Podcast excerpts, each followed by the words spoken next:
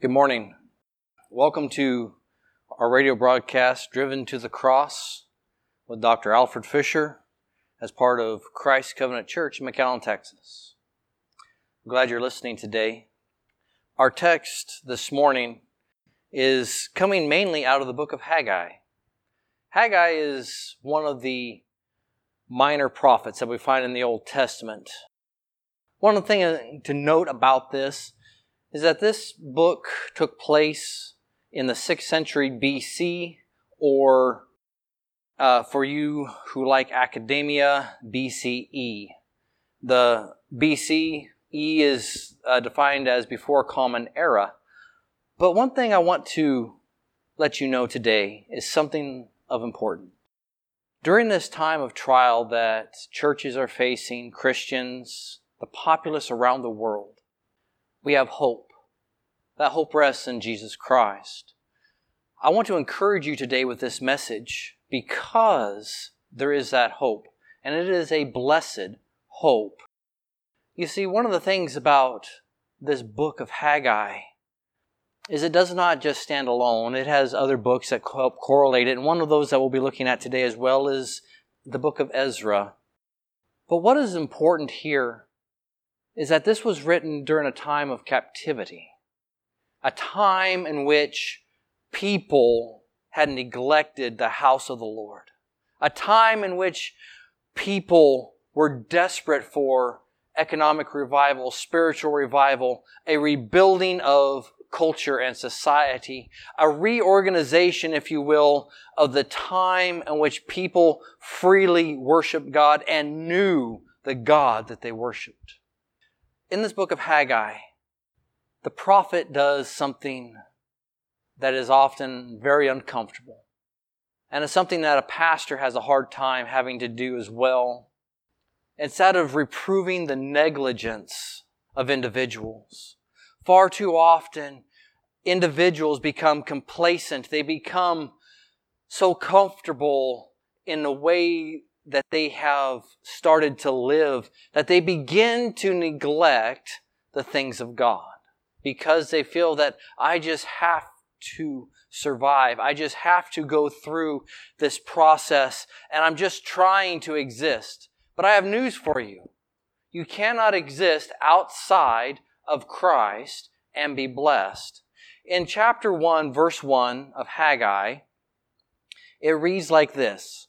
In the second year of Darius the king, in the 6th month, in the 1st day of the month, came the word of the Lord by Haggai the prophet unto Zerubbabel, the son of Shealtiel, governor of Judah, and to Joshua the son of Josedech, the high priest, saying, Now before I go on any further, I want you to understand the importance of what just took place right there. You see, it was not just one person who received the word of the Lord. You notice that it said, and also unto.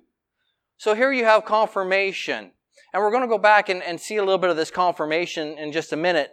But he says in verse 2, Thus speaketh the Lord of hosts, saying, This people say, The time is not come, the time that the Lord's house should be rebuilt.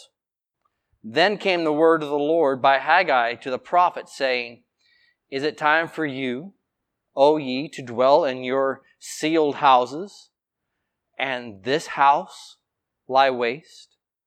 Now therefore, thus saith the Lord of hosts, Consider your ways.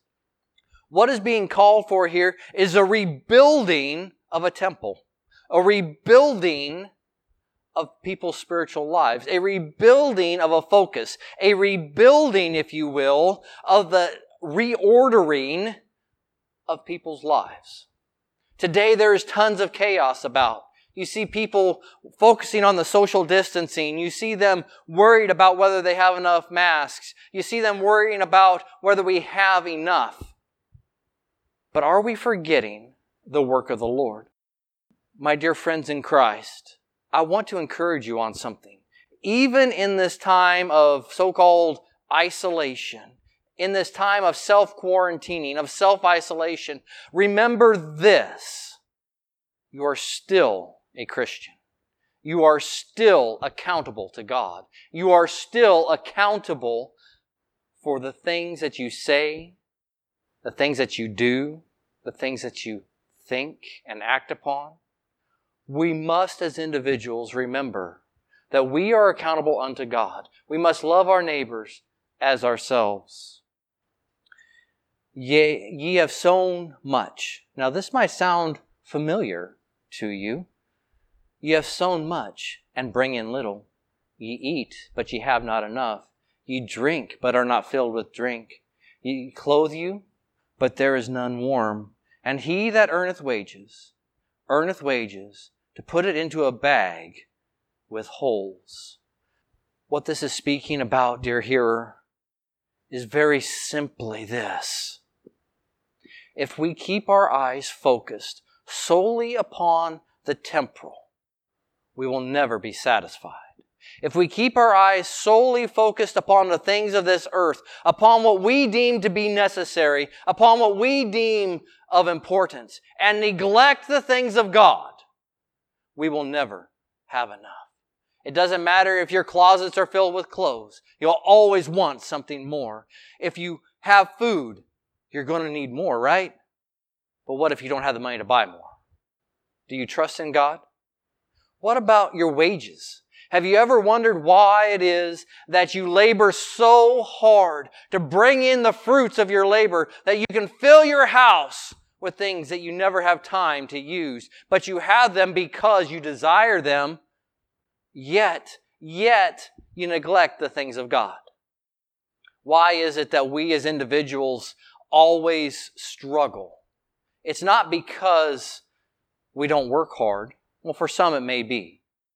But we must question our own priority. We must question how our house is ordered, how the things of our lives are ordered. Do we put God first? Do we as families, as churches, as individuals just go through the motions, or do we simply say, I need to get mine first? And if I have any left over, then I might give. I might serve. You know, I'm so tired from work. I don't have the time. Oh, brothers and sisters, dear friends, I assure you that we have time. We're just experts at wasting it. We are experts at doing our own accord and our own desires. We are experts at fulfilling our own wants rather than seeking first the kingdom of God and His righteousness. Now, dear friends in Christ, let me read this verse to you again. This is verse 6 of chapter 1 of Haggai. You have sown much and bring in little. Ye eat, but ye have not enough. Ye drink, but are not filled with drink. Ye clothe you, but there is none warm. And he that earneth wages to put it into a bag with holes. Dear friends, only a fool would pour their money into a bag with holes. I've heard it said oftentimes that the definition of a boat is a hole in the water in which to throw money. Now, I'm not disparaging boats. Boats are great. They're fun to go out on and fish and to enjoy the leisure time. But the application is true. It requires a lot of maintenance to do so. Our lives are often filled with things that draw our attention away from the things of Christ, be they sports, hobbies, even sometimes seen as family. But I want to challenge you on something. Will you take and look at your life? Will you ask yourself this question? What am I engaged in that brings glory to God? Do the things in which I involve myself in bring Him glory and bring forth fruit in His kingdom? Now listen to verse 7 and verse 8 as I go on here. Thus saith the Lord of hosts, consider your ways. You see, that is not my words. What I'm telling you is not my own idea. What I'm telling you is not what I deem to be important. But here, the God of armies, the Lord of hosts, the one who is in charge of the very might of heaven, tells the children of Israel, consider your ways. Consider what it is that you find important. Is the work of the kingdom of God neglected in your life? You say, well, I work 40 hours a week. I'm tired. Yes, we work, and work is good. We are told that we must work. But let me ask you this. Do you minister to your family and your friends and to your neighbors? Can you say that I love my neighbor as myself? Am I willing to be poured out for the kingdom of God? What is important? Are you saying that you are so tired that you cannot get up in the morning and thank God for the day He has given you? That He caused you to awake from your slumber and He has blessed you with another moment here on this earth that you can give Him glory. Thank Him for it.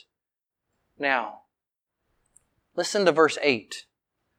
Go up to the mountain and bring wood and build the house, and I will take pleasure in it, and I will be glorified, saith the Lord.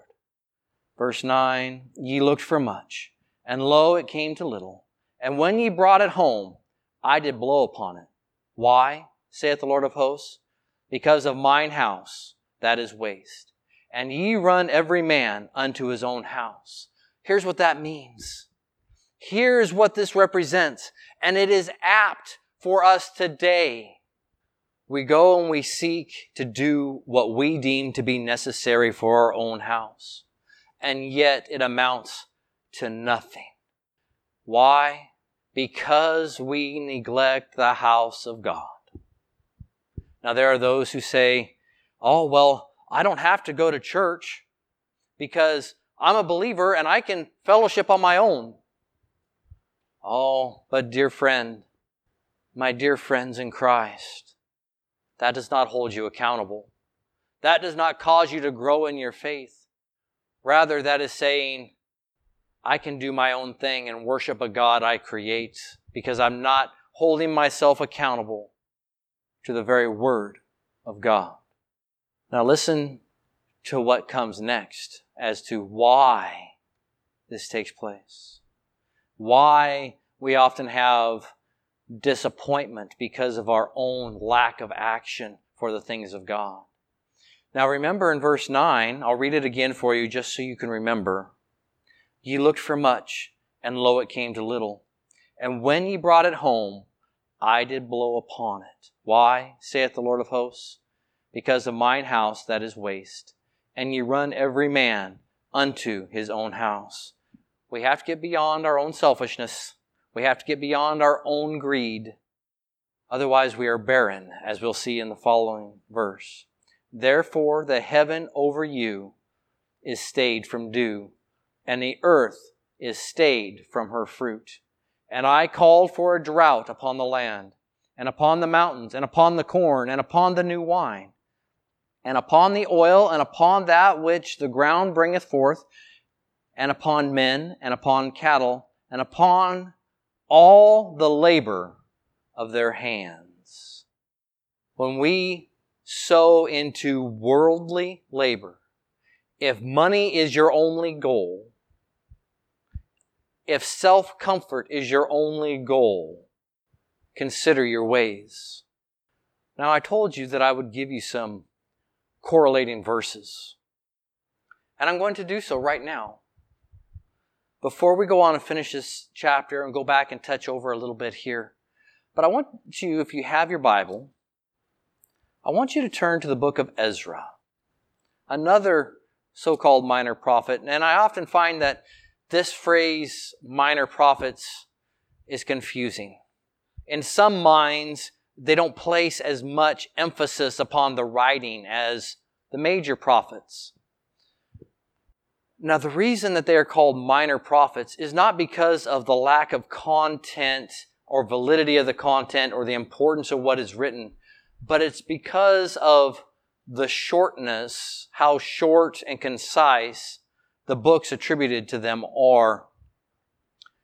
Now, in Ezra, starting in chapter 1, we're going to read a few verses, and I'm going to take you into a couple other chapters in Ezra as well.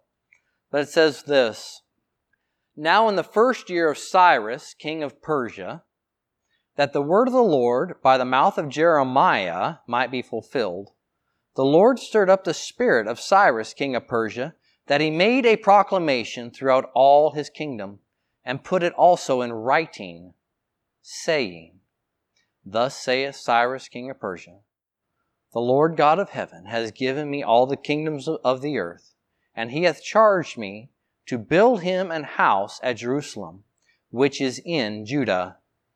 Who is there among you of all his people?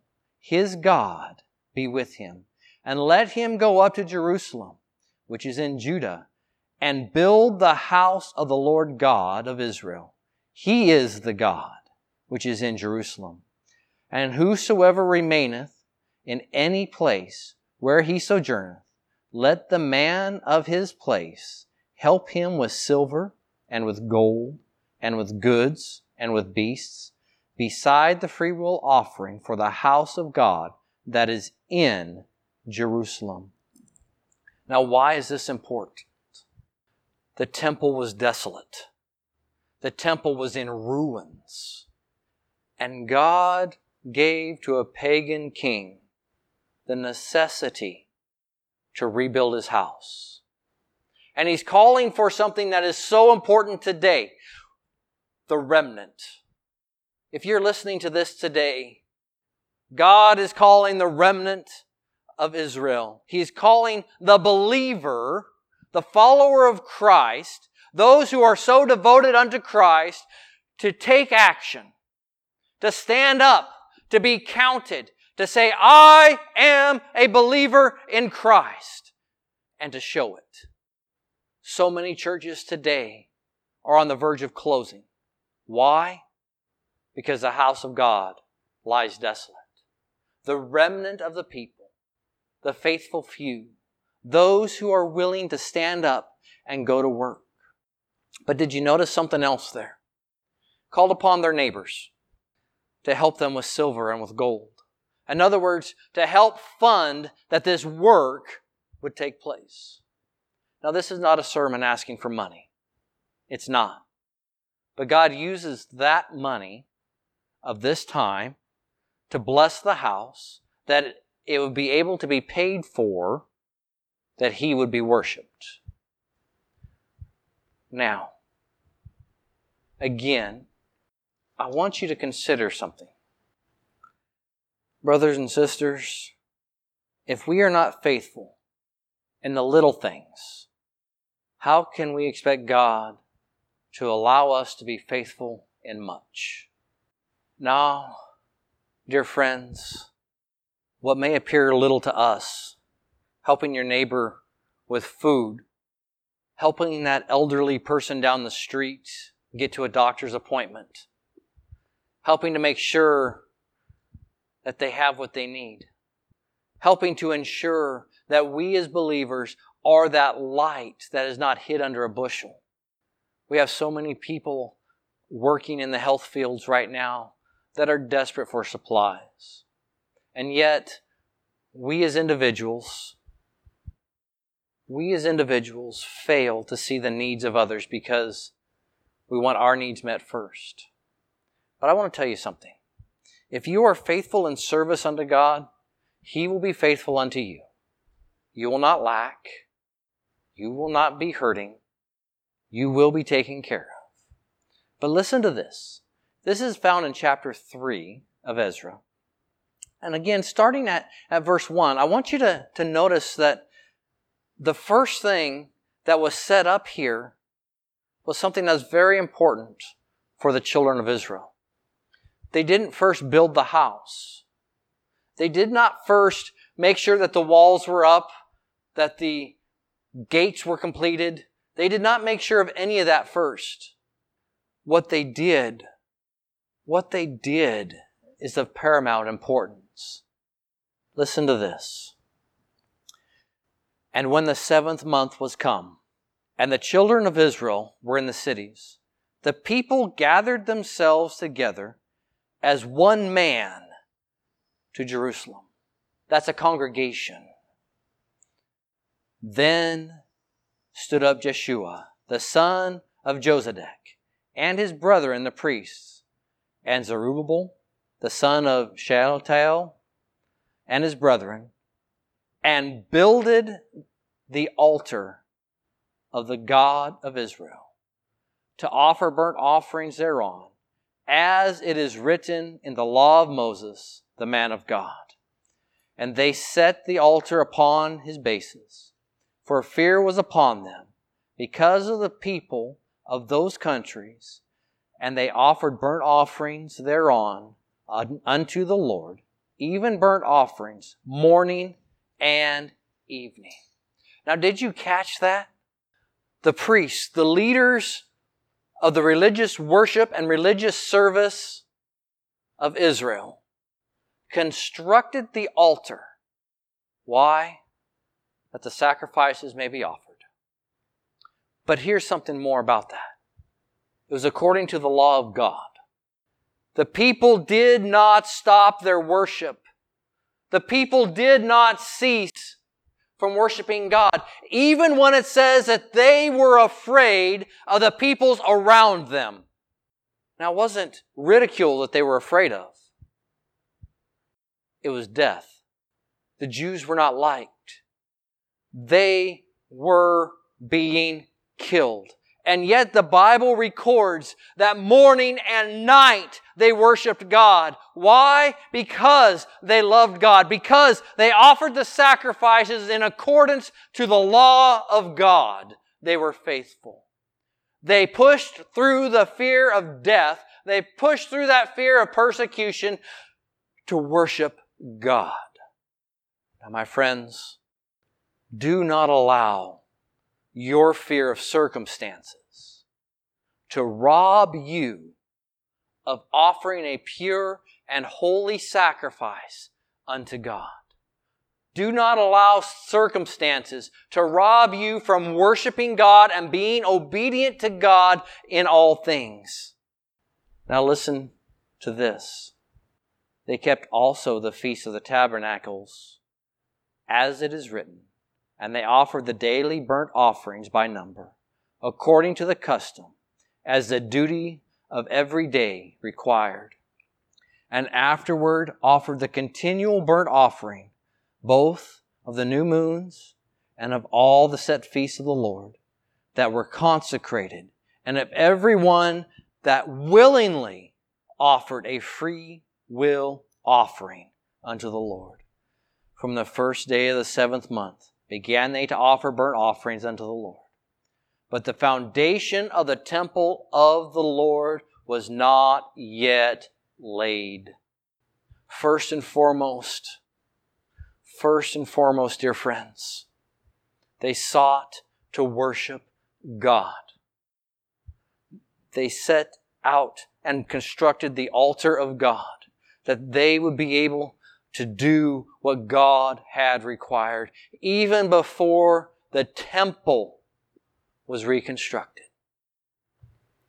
You see, that can be symbolic for us.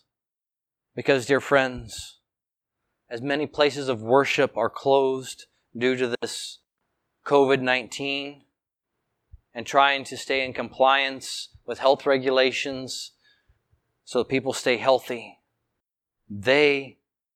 the children of Israel worshiped. As we, as individuals in this modern age, as followers of Christ, must continue to worship God.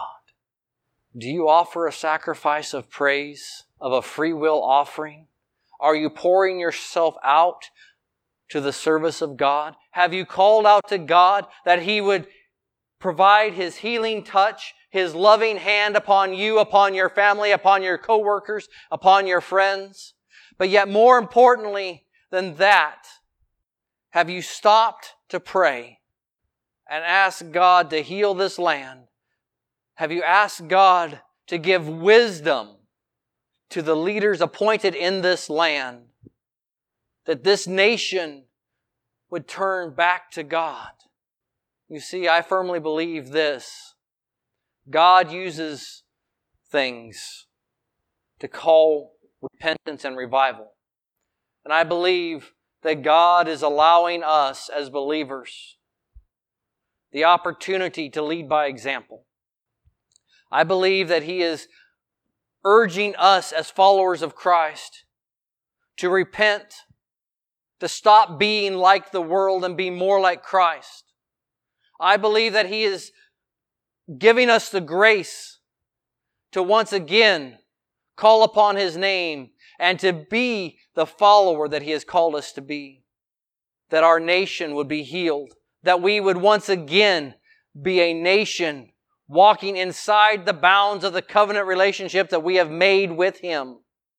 That we would experience a revival. That we would experience a purging in ourselves. That we would be set right before Almighty God.